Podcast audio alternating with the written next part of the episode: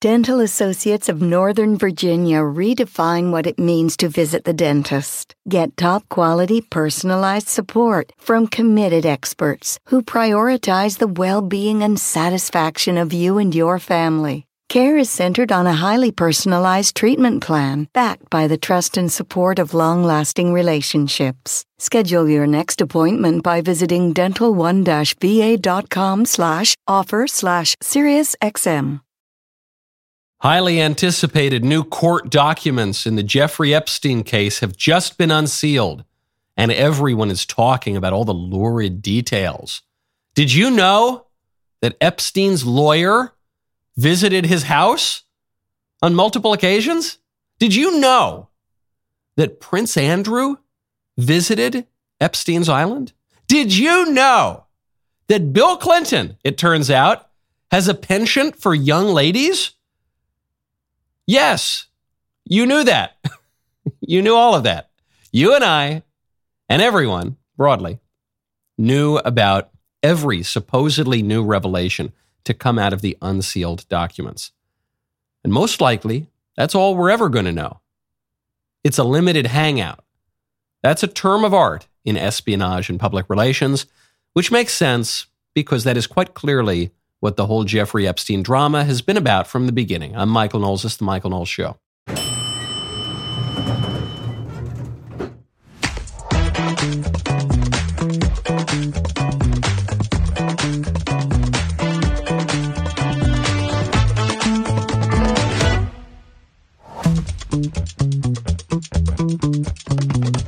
Welcome back to the show. A girl, a child under 16, claims to have been gang raped in the metaverse. This is the first investigation of this kind by prosecutors in the UK. And I think I have a different take than pretty much everybody, but we'll get to that in just a second. First, before we move on from the shocking Epstein revelations, this is the most ridiculous one. Right? This is my favorite one of all of them. And this was one of the little special leaks that came out before the court documents were unsealed, just to whet all of our appetite for the shocking revelations that we all already knew. Headline in the Daily Mail: Judge set to reveal disturbing claims about Ghislaine Maxwell and Jeffrey Epstein by Prince Andrew's sex accuser, Johanna Sjoberg. And here's the big shocking new evidence that we were told was going to come out, and then that did come out, and that was supposedly going to blow everybody's minds. Ms. Sjoberg has previously claimed that the king's brother put his hand on her breast at the Manhattan home of multimillionaire pedophile Jeffrey Epstein in 2001. Ms. Sjoberg, now a hairdresser, 42 years old, living in Florida, has previously said that Ghislaine Maxwell recruited her to provide massages for Epstein in 2001 while she was in college. Recalling this incident, Ms. Sjoberg said in a deposition given under oath, quote, "I remember someone suggesting a photo, and they told us to get on the couch. Virginia, one of the other girls, and Prince Andrew sat on the couch, and they put a puppet on her lap. So I sat on Andrew's lap, I believe of my own volition, and they took the puppet's hands and put it on Virginia's breast, and so Andrew put his on mine." She said it was all done in a, quote, joking manner. According to her previous accounts, the prince, while being inappropriately tactile, had not caused offense. Whoa!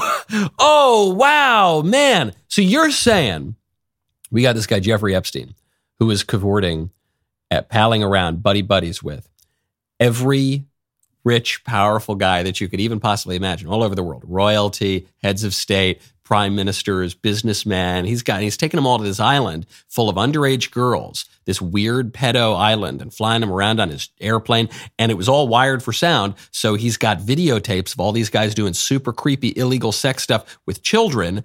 And the big shocking revelation is that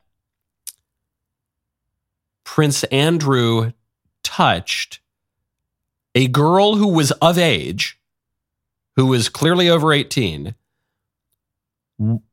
while she sat on his lap of her own volition, and it was all done in a joking manner and did not cause offense. Wow. Cool story, bro. It's nothing. That's nothing. It's not, what is being alleged here is not illegal, obviously. It's not even by today's standards particularly inappropriate. Not saying it's, you know, the way a man ought to behave, but by today's standards, that's almost wholesome. Are you kidding me? Obviously, there is so much more to know about all of the clients. What do we know? We know a handful of Jeffrey Epstein's clients by name, but we know that there were many, many others who were extremely powerful. Who are they? We know that they were doing super creepy things with underage girls. Let's hear about those incidents. We know that there were cameras in all the rooms. Where are the tapes? Oh, we don't get any of that. We just get a slightly embarrassing episode about Prince Andrew that we already knew. Cool. Cool, man. When are we going to get significant information about Jeffrey Epstein? Sounds like probably on the 31st of February, 20 never. That's when we're going to get that information. It's never going to come out. And the only reason they're making a big hubbub about the unsealed documents now is to distract everybody with a limited hangout, which is a term of art in espionage, which is clearly what was going on Epstein's island and in his townhouse and on all of his properties. And it's a term of art in public relations and crisis communications, which is what's going on here too. Totally ridiculous. Mike Cernovich put this very well. His take on Epstein is the same take that I've been advancing for a long time. In fact, what's funny about the timing of all this is right before the new year, I was asked to make my predictions, my Nostradamus predictions for the new year. And my final one was, we're not going to get any significant new information on Jeffrey Epstein. We're not going to really find out the client list. We're not going to learn anything. And then the next day, right after I filmed that, headlines. We're going to see all the unsealed Epstein documents. I said, oh, darn, maybe I was wrong. I said, no, I wasn't wrong. This is totally fake news. This is going to be a total fake news distraction. And it turns out I was totally right. What Mike Cernovich said here was that years ago, back in 2017, his lawyer was working on a freedom of the press case. And it was a defamation case. And Epstein wasn't the defendant, but it kind of involved Epstein. So this goes on. They're filing all these cases in court. Cernovich says hundreds of thousands of dollars later, a trip to the Second Circuit Court of Appeals and a lot of fighting, we had a batch of documents ready to be unsealed. The weekend before the documents were made public, the Southern District of New York arrested Epstein quietly when he landed his private jet on an airport from a trip he took in France. No perp walk for Jeffrey Epstein. He goes on to say, the indictment against Epstein does not charge anyone except Epstein, and there's nothing to indicate that anyone who flew to Epstein's private island has faced scrutiny. Because the Southern District of New York charged the lowest level offenses possible, they, quote, lacked jurisdiction to raid Epstein's island in Little St. James, as well as his New Mexico and Paris properties. Those houses were left unattended for a couple of weeks. During that time, a safe went missing. Well, that's kind of weird. How did a safe go missing in Jeffrey Epstein's properties? What would have been in that safe? He had a lot of lurid stuff, a lot of valuable stuff just sitting out. So whatever was in the safe had to be very, very valuable. We know that the properties were totally wired with cameras and microphones. We know they were recording extremely powerful people doing extremely illegal and embarrassing things. We I think, can deduce that what was in the safe was compromised. During the Ghislaine Maxwell trial, Cernovich points out, it was reported that evidence from Jeffrey Epstein's safe went missing after a raid by the FBI. Well then, I don't care who showed up to Epstein's island to do what, really. I care a little bit. It'd be good for people to be brought to justice. The thing that everyone is talking about, I don't really care about. Ooh, did you hear this lawyer showed up and did ooh, look, Prince Andrew groped a 21-year-old. Okay, wow, stop the presses. The question that interests me is, who was all of this in service of? Where'd all that money come from? Where'd all these properties come from? Why were the properties wired for sound? Why were there cameras everywhere? What was in that safe? Who has the contents of the safe now? Who was the contents of the safe made for? That's what I want to know. We know that Ghislaine Maxwell's father was a spy. We know that he was mobbed up with Israeli intelligence, Russian intelligence, and British intelligence. We already knew that Jeffrey Epstein had a relation to American intelligence. We know this because Alex Acosta, who was the U.S. attorney prosecuting Jeffrey Epstein back in Florida, while he was being interviewed to be Trump's labor secretary, said that in order to explain why he put the kid gloves on for Jeffrey Epstein, he said, I was told from up above that Jeffrey Epstein belonged to intelligence. So now I think we got pretty good reason to believe that he had a relationship with American intelligence because his safe went missing when the FBI raided the house. Okay, what was this thing? What was the Epstein operation? Obviously some kind of intelligence operation. What was it and who was it for? That's what I want to know. By the way, I'm not suicidal. Just letting you know, I want to put this out there right now. I am not suicidal. I've not had suicidal thoughts. Not just asking a question. As a person with a very deep voice, I'm hired all the time for advertising campaigns. But a deep voice doesn't sell B2B, and advertising on the wrong platform doesn't sell B2B either. That's why if you're a B2B marketer, you should use LinkedIn ads. LinkedIn has the targeting capabilities to help you reach the world's largest professional audience. That's right, over 70 million decision makers all in one place. All the big wigs, then medium wigs. Also small wigs who are on the path to becoming big wigs. Okay, that's enough about wigs. LinkedIn ads allows you to focus on getting your B2B message to the right people. So, does that mean you should use ads on LinkedIn instead of hiring me, the man with the deepest voice in the world? Yes. Yes, it does. Get started today and see why LinkedIn is the place to be to be. We'll even give you a $100 credit on your next campaign. Go to linkedin.com/results to claim your credit. That's linkedin.com/results. Terms and conditions apply. A lot of men feeling a lot of discomfort right now with the questions that are being asked and the evidence that could theoretically come to light in the Jeffrey Epstein case. Now, speaking of making men uncomfortable, the new lady director of whatever the next Star Wars movie is going to be just gave a talk. I guess she was being interviewed by Jon Stewart at a panel called Women in the World. And she said that her goal for the next Star Wars movie is to make a really entertaining and beautiful movie that everyone's going to enjoy. Just kidding. What she said was her goal is to make men feel uncomfortable.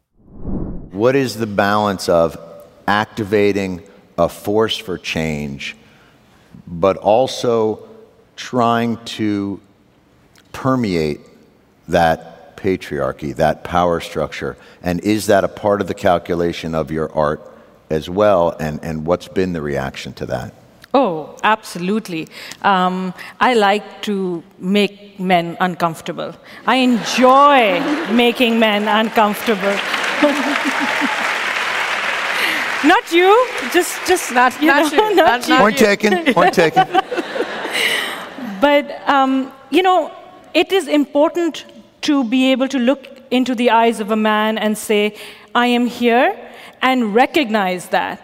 And recognize that I am working to bring something that makes you uncomfortable, and it should make you uncomfortable, because you need to change your attitude. And it's only when you're uncomfortable, when you're shifty, when you have to have difficult conversations, that you will perhaps look at yourself in the mirror and not like the reflection. So this clip is from some years ago. This lady's name is Sharmeen Obaid Chinoy, and it's coming to the forefront now because she's directing whatever the next Star Wars movie is. And everyone is rightly concluding from this that the next Star Wars movie is going to be terrible. That's been true of pretty much all the Disney Star Wars movies. There was that one exception. What was it? Rogue One, I think, was okay, but the rest of them have been just absolutely unbearably bad. And the next one is probably going to be even worse. But everyone's just making fun of her and saying she's a crazy feminist and she's going to ruin Star Wars, which was ruined many years ago. She does have a point. She says, I want to make men uncomfortable. Men need to feel uncomfortable. And I think that's true. Not in the way that she intends it, but I think it's true. She thinks that men are uncomfortable because they've never given their power away to women. Men are uncomfortable because they've never accepted feminism. men are uncomfortable because they're living as the beneficiaries of the patriarchy. That's all fake news. That's all completely ridiculous. The opposite is true. And that is why men need to feel uncomfortable. Men feel discomfort wielding power. This goes all the way back to chapter 3 of the book of Genesis, when Adam and Eve sin and God tells them what their punishment is going to be. And their punishment is, in a way, a blessing, because God is equipping man and woman to live in the fallen world. He's preparing them for that. And he says to Eve, he says to the woman, your desire will be for your man, but he shall rule over you. Men, contrary to what feminists think, don't actually want to lord over women. They don't want to. They don't want to be knuckle-dragging, screaming, barking orders everywhere, making every single decision, just bossing everyone around. That's not what men actually want. You know what men actually want? Men want to sit on the couch and eat potato chips and be left alone. That is what men would do if we had our druthers. It is a total lie of feminism that we want to be just stomping around, barking orders at everybody. That's not what men want to do. We don't want to make every decision. We don't want to have all the responsibility. We don't want the weight of a household and a family on our shoulders. We just kind of want to be left alone. That's our at least base appetite to be resisted. What we have to do, what we are called to rise up to do, is be responsible and make decisions and take accountability. And that's what men need to do now. Men, part of the reason that we have a lot of social dysfunction is because men won't act like men. Men feel uncomfortable acting like men. So we cede every responsibility to women. So we act like women. So in some cases, we chop ourselves up and try to pretend to be women. That's not good. Do you really think that the social problems of America in the year of our Lord 2024 are that men are too masculine? Men are too manly these days? Are you kidding me? Give me a break. If social problems have increased over the last 50 years, as I think we would all have to agree they have, over that period, have men become more manly or less manly? Have men become more patriarchal or less patriarchal? Have men become more feminist or less feminist? The answers are very, very clear. I totally agree with what's-her-face, Sharmeen Obaid Chinoy. Men need to be made to feel uncomfortable. And the thing that makes men most uncomfortable these days is acting like men and taking responsibility and wielding the just power with which we have been entrusted for most of history. We feel less comfortable with that than ever. And to quote Don Corleone from a good movie, unlike some of these bad movies that have been coming out, from a good movie, tells Johnny Fontaine, what do I do? I don't know what to do, Godfather. I know. You can act like a man. What's the matter with you? What's the matter with you? Speaking of men and women, and perhaps unexpected opinions, there is a really weird story coming out of the UK. Police are investigating the first case of rape in the metaverse. The metaverse is just the video game world that Mark Zuckerberg wants us all to live in. You put on the goggles, and it's a totally immersive kind of video game.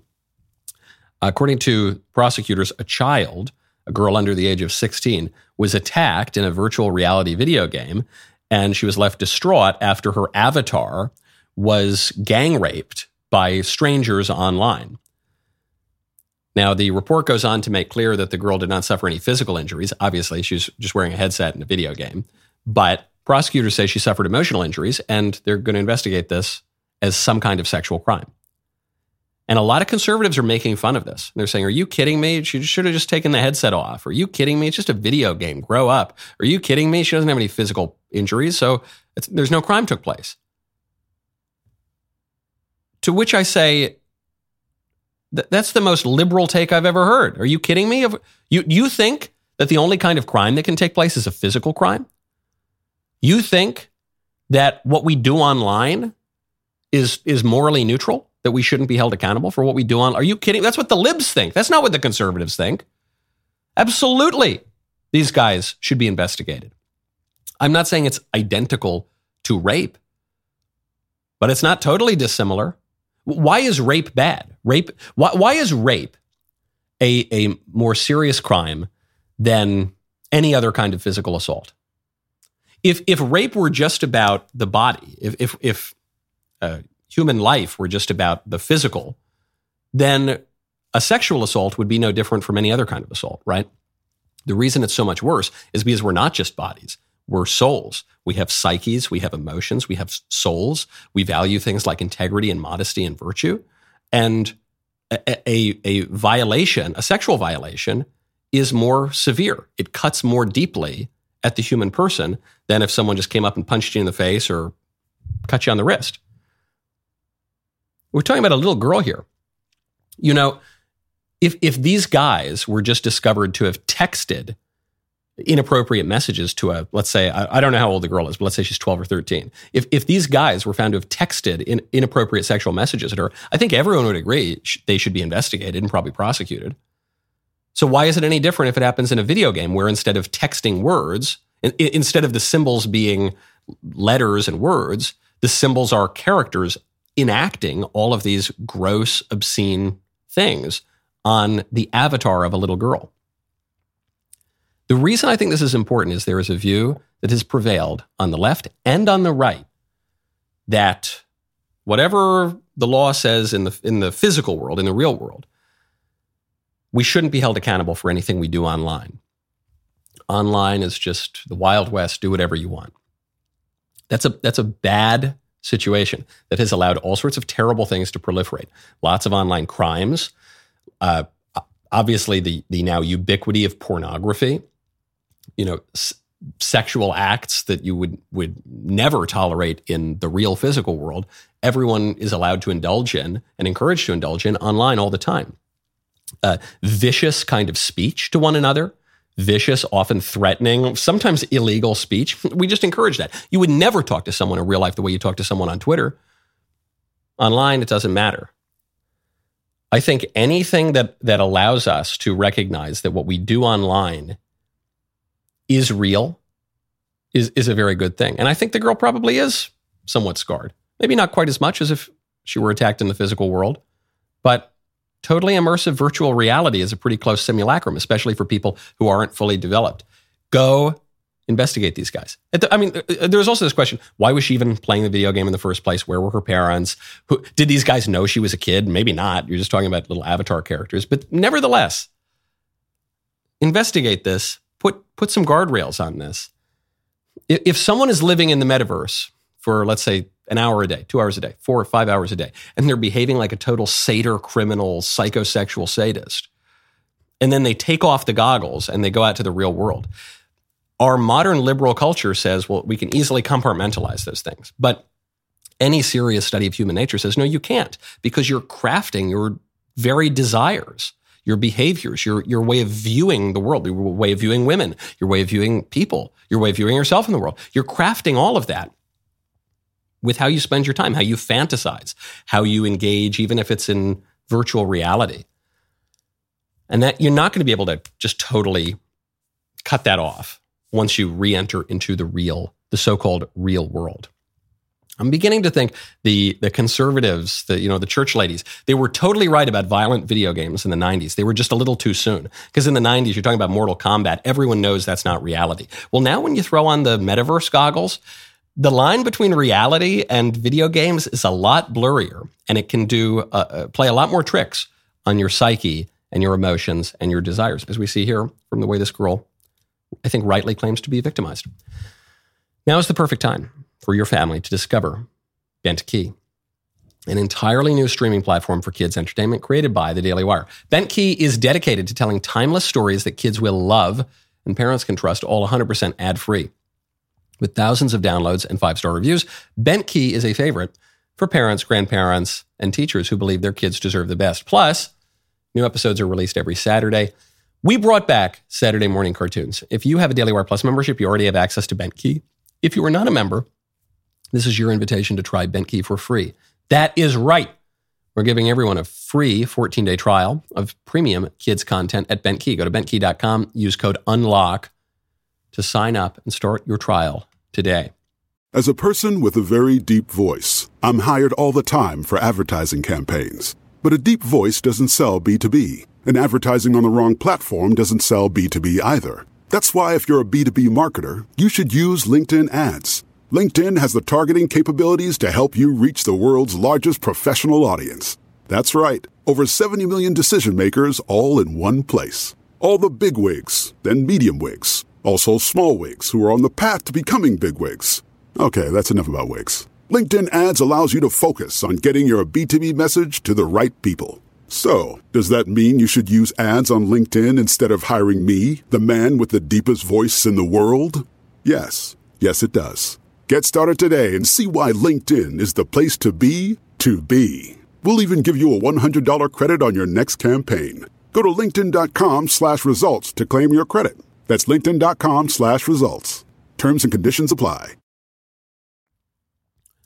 Speaking of pouncing on women, the Associated Press is reporting that Harvard's president's resignation highlights new conservative weapon against colleges, plagiarism.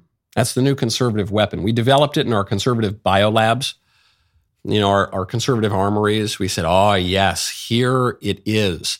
The new weapon that we're going to wield against the left, and the weapon is called their own actions.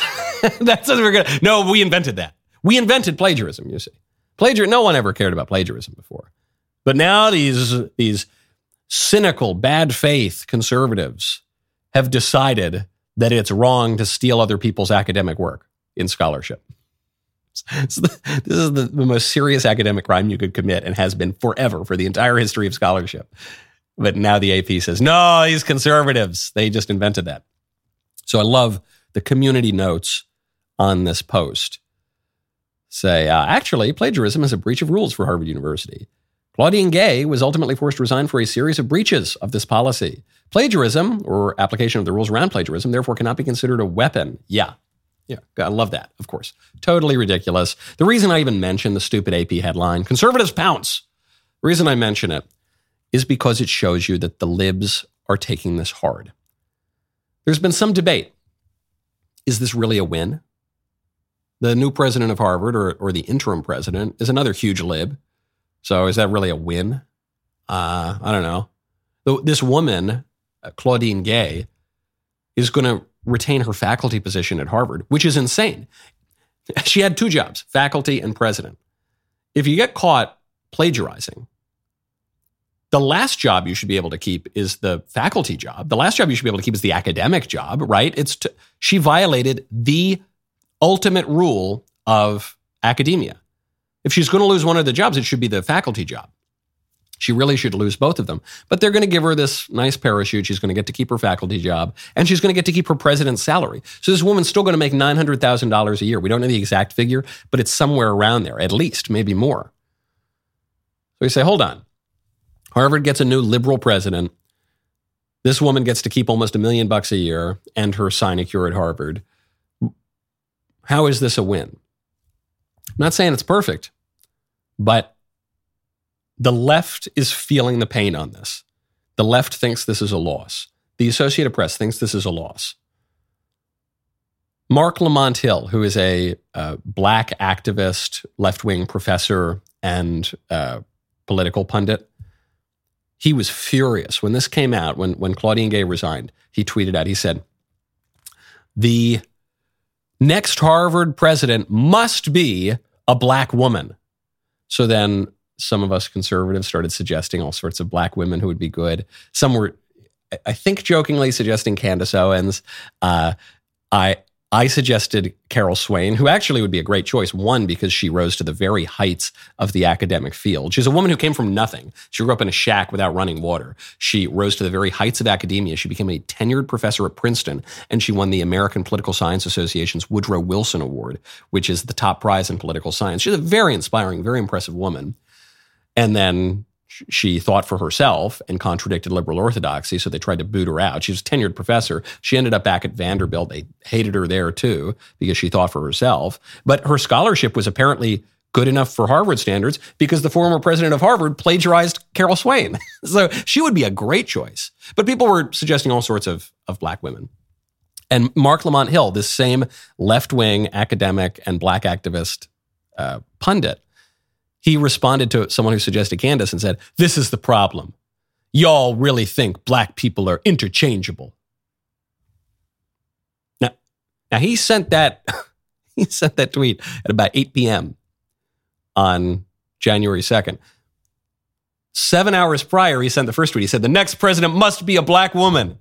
Okay, how about this black woman? "Y'all think black people are interchangeable? How dare you?" No, you just said it. I didn't say it. Well, that was the quickest defiant L I've ever seen. They must pick any black woman. It doesn't matter who. They're all completely interchangeable. All right, well, how about this one? How dare you, you dirty, rotten, white man, white devil racist? You think they're interchangeable? What, just because I told you so? Yeah, I guess so. I don't know, man. They feel hurt by this, is what I'm saying. The libs, however they're trying to put on a brave face here, are furious. When they got the plagiarism accusations against the Harvard president, they covered them up immediately. They lied about them. They tried to push them to the side. And finally, the political pressure was too tough. They had to let her go, and they're whining and crying about it. That's a win. It's a win. Even though she gets to keep her almost $1 million a year, the reputation of Harvard has been damaged. The donor dollars to Harvard are going to decrease. I mean, that really started. This isn't really about plagiarism. This is because Claudine Gay and the former president of UPenn both testified before a congressional committee and said that calls on campus for genocide against the Jews didn't necessarily constitute harassment. So what this is really about is an accusation of anti-Semitism. That's what's underlying all of this. But the white lady from Penn immediately gets fired. The black lady from Harvard doesn't immediately get fired because that would be politically incorrect. So conservatives wisely recognized, okay, she's weak. Donors are very upset about the Israel thing. So this is a good opportunity to press the issue. Plagiarism was a good issue to use. It is legitimately the most serious academic crime. This woman was weak. She was completely unqualified to be the Harvard president. So it was an opportunity for conservatives to exploit multiple weaknesses. And that's a good thing. That's just called politics, folks. The libs are trying to say that Chris Rufo and the conservatives who are really responsible for this are bad faith actors because they were exploiting weaknesses. Exploiting weakness, that's just politics. They didn't write the plagiarized accounts. They didn't plagiarize Claudine Gay's PhD thesis and a lot of the rest of her paltry academic output. They didn't give her 11 published scholarly articles by the time she became president of Harvard. 11, that's what a graduate student should have. They didn't deprive her of the qualifications to do her job. They just exploited a weakness. Good thing. I'll take it. I will totally take it. As a person with a very deep voice, I'm hired all the time for advertising campaigns. But a deep voice doesn't sell B2B, and advertising on the wrong platform doesn't sell B2B either. That's why if you're a B2B marketer, you should use LinkedIn ads. LinkedIn has the targeting capabilities to help you reach the world's largest professional audience. That's right, over 70 million decision makers all in one place. All the big wigs, then medium wigs, also small wigs who are on the path to becoming big wigs. Okay, that's enough about wigs. LinkedIn ads allows you to focus on getting your B2B message to the right people. So, does that mean you should use ads on LinkedIn instead of hiring me, the man with the deepest voice in the world? Yes. Yes, it does. Get started today and see why LinkedIn is the place to be to be. We'll even give you a $100 credit on your next campaign. Go to linkedin.com/results to claim your credit. That's linkedin.com/results. Terms and conditions apply. Now, Mark Lamont Hill has flip-flopped. Harvard has flip-flopped. There's another person flip-flopping these days. It would be the once future president of the United States, Chris Christie, who is saying he will not vote for Donald Trump if he's the nominee. If it's Biden versus Trump in the fall, would you vote for Donald Trump? No. So what is it about various Republican candidates for the presidency who live with the knowledge of what Trump has done to the country, the damage that he's done to this country that will ensue for God knows how long? What is it about them that causes them to just knee-jerk reaction? Oh, yeah, I'd vote for Trump anyway. It's an interesting combination of two emotions, Mike, fear and ambition. So the fear part of it is that all of them treasure their titles. And so they treasure their titles more than they treasure the honor that's given to them by the people to actually have those titles. And they don't want to lose them, and they're all worried about being primaried by someone who would have Donald Trump's endorsement. That's it, yeah. Yeah, no one's ever accused Chris Christie of ambition or the guy who worked for Donald Trump after saying, you know, he's a bad guy, now he's a good guy, now I hate him again because Trump pushed him out. Would you vote for him in the fall? No.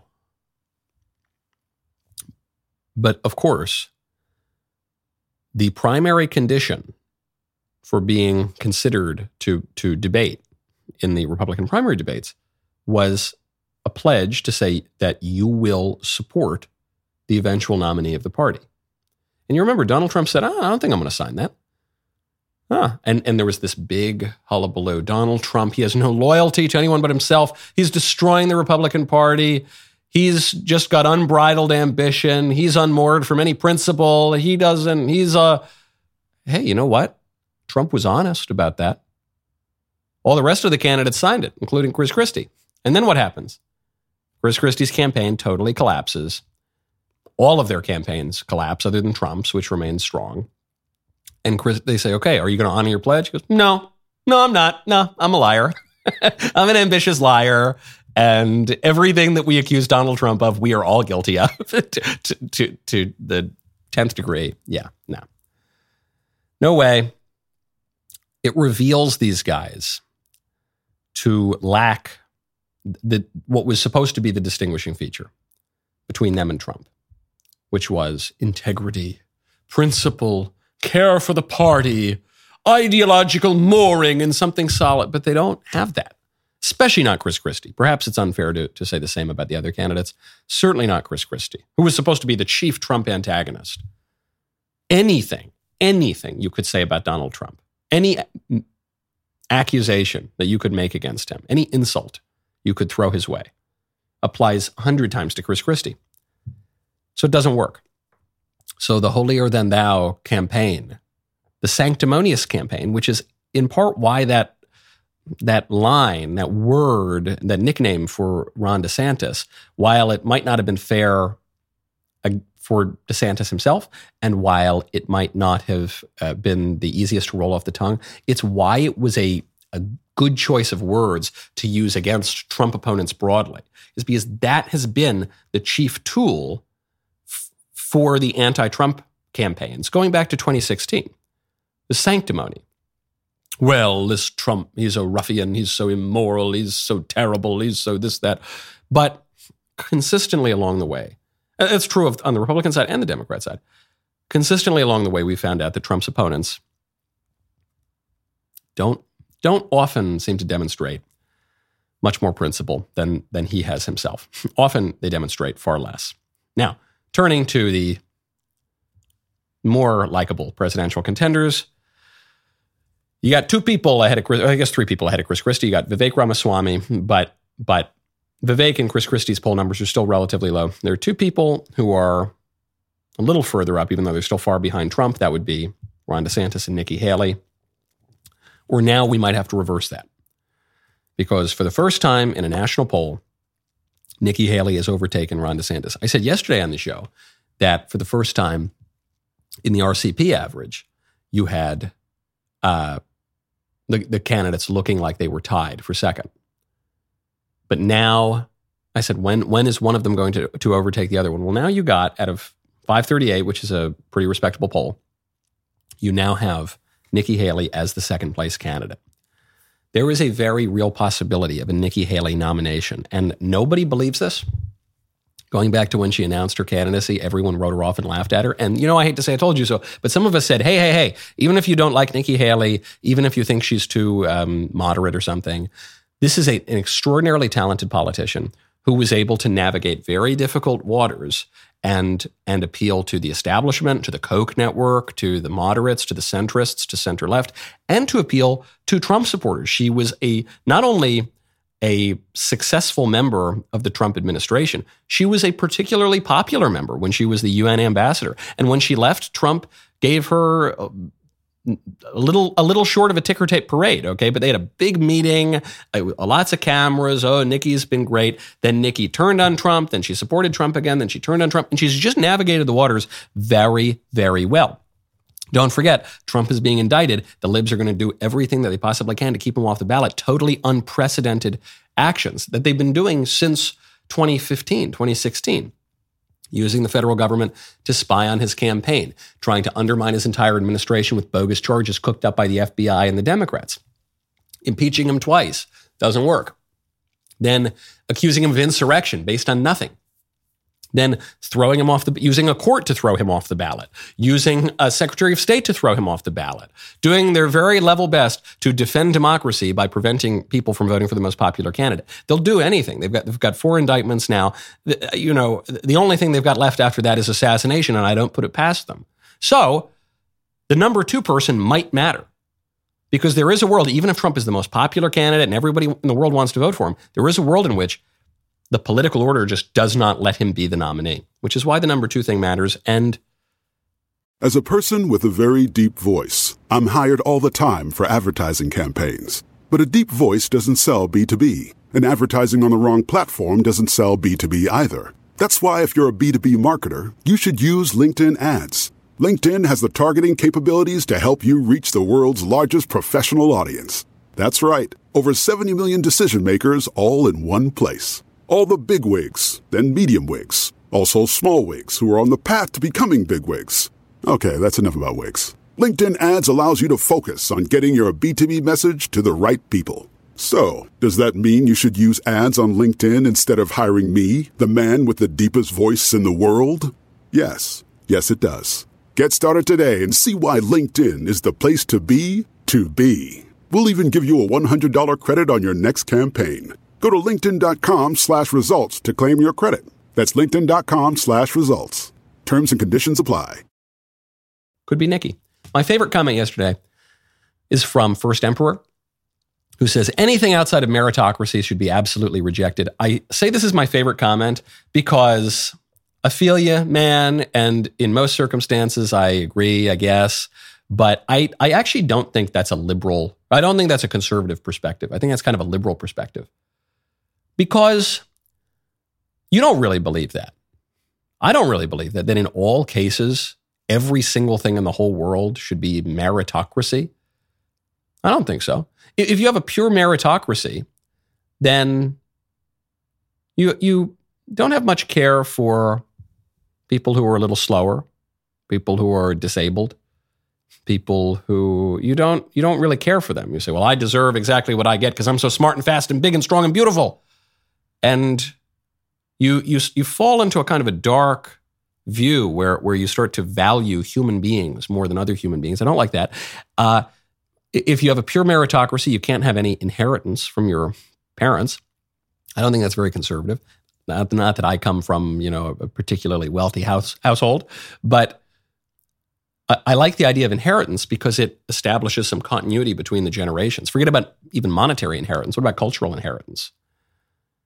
Those sorts of things. That's not just about a purely individualistic meritocracy. I think that's good. What about legacy admissions to schools? I wasn't a legacy admission to my college, and I don't intend to send any of my children to the college that I went to, but I like the idea of legacy admissions because it creates affection for the institution, because it encourages conservatism, which is a good thing. So, while I agree that our current system of, you know, a racial caste that discriminates against whites and to a lesser degree Asians, and that says that men are the worst people on the face of the earth. And I agree that that's all extremely perverse and unjust, and meritocracy is preferable to that. But there is more to life than meritocracy, especially if you want to conserve anything. Nikki Haley now, feeling pretty good. She's playing a win. Nikki is trying to get Trump to show up to the debate. She says, with only three candidates qualifying for the CNN debate, it is time for Donald Trump to show up. As the debate stage continues to shrink, it's getting harder for Donald Trump to hide. Now, she's saying three candidates qualifying for the CNN debate because it looks as though Vivek might not qualify. And this is because, I don't know, Vivek is alleging that it's because CNN is changing the rules to keep him off the stage. And frankly, like probably, Vivek is a very exciting candidate in this race. He's done much, much better than anybody expected him to do. His entire role in the race, or a big part of his role in the race, is to say things that the political establishment does not want you to say. And and they can't even write him off as some conspiracy theorist kook because he's smarter than all of them. So this is a guy, this is one of the most intelligent people in the political scene in the United States. And he's extremely well-educated and he's extremely accomplished. And so they can't just write him off. And they can't even call him some crank racist or whatever because he's Indian. So, he's very inconvenient for the political establishment. I don't put it past them to try to torpedo his campaign. But in any case, Nikki's saying, okay, the field is shrinking. We're going to get rid of Vivek. So Trump needs to debate. This call for Trump to debate also seems to coincide with Trump saying he would not pick Nikki Haley for his VP. So I said on this show a couple days ago that with Nikki surging, she's saying she would pardon Trump if Trump were convicted of crimes and any of these ridiculous political prosecutions. Trump was saying some nice things about Nikki Haley, kind of floating the idea that Nikki Haley could be his running mate. He needs a running mate. I don't know who it's going to be right now. And so I said, okay, the question is, are the Trump supporters loyal enough to Trump, blindly loyal enough to Trump, that they would tolerate a Nikki Haley vice presidency, even as so much of the Trump base appears to hate Nikki Haley? That's the question. Maybe it could be like a Bush-Reagan kind of thing. Fairly or unfairly, Nikki Haley is the representative of the establishment right now. That happened the moment she took the Koch network money. So, and Trump is the representative of the insurgent populist wing, the paleo wing, the trad wing, whatever, I don't know, whatever label you want to throw on him. He's not from the Bush wing. He's not from the Romney wing of the party. So maybe you could have a unity ticket like you had in 1980, Reagan and Bush. Reagan was the conservative, Bush was the establishment guy, and they unified and they had a successful presidency. Could you get that with Haley? But then Trump came out and he said, no, I'm not doing that. She's a bird brain. I don't like her. All the typical Trump insults. So now Nikki is going after him. Still, I think Nikki's playing her cards very smart, but still, Trump has no incentive to debate. I think he came out and said that if the election got close, he would debate. But right now, even as the field is shrinking, even as support is consolidating behind, you would say, Haley and DeSantis, increasingly looking more like Haley than DeSantis, but who knows? There still hasn't been a vote cast in a caucus or a primary. Still, Trump is how many dozens of points above them? It's just not close enough.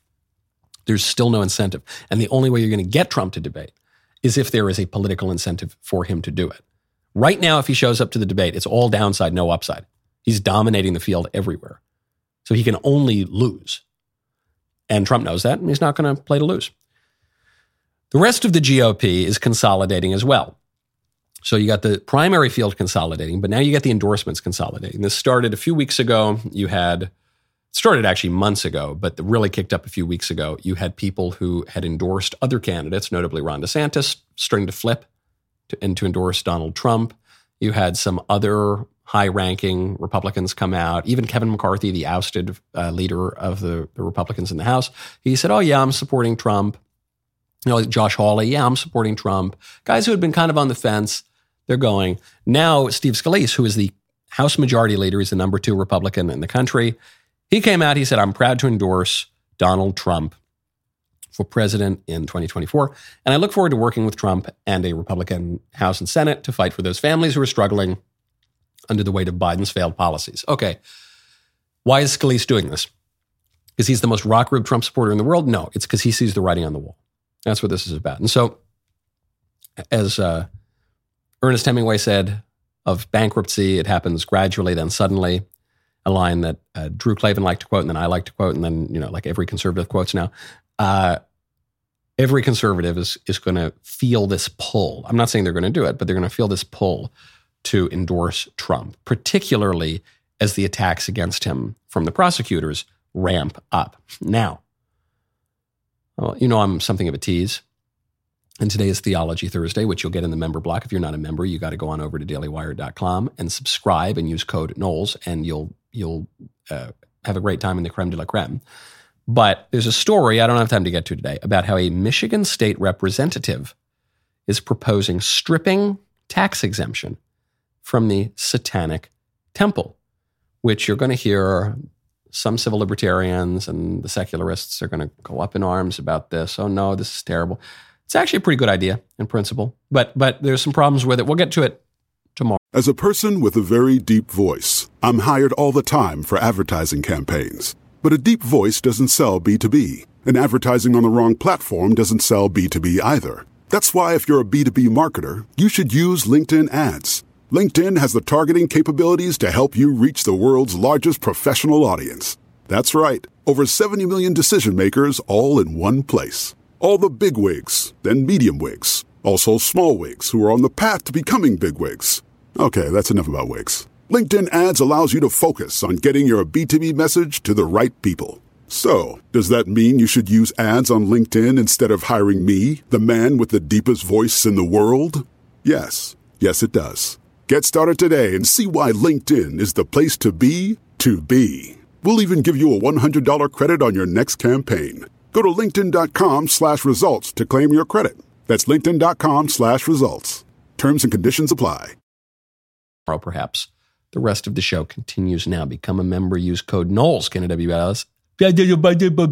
Use code Knowles, K-N-O-W-L-E-S at checkout for 2 months free on all annual plans.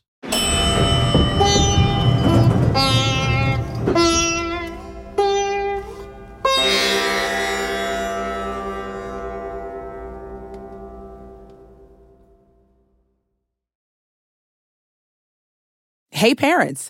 Greenlight is here to take one big thing off your to-do list, teaching your kids about money.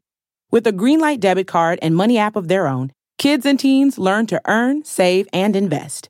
You can send money instantly, set flexible controls, and get real-time notifications of your kids' money activity, set up chores, and put allowance on autopilot to reward them for their hard work. Then learn about the world of money together. Get 1 month free when you sign up at greenlight.com/podcast.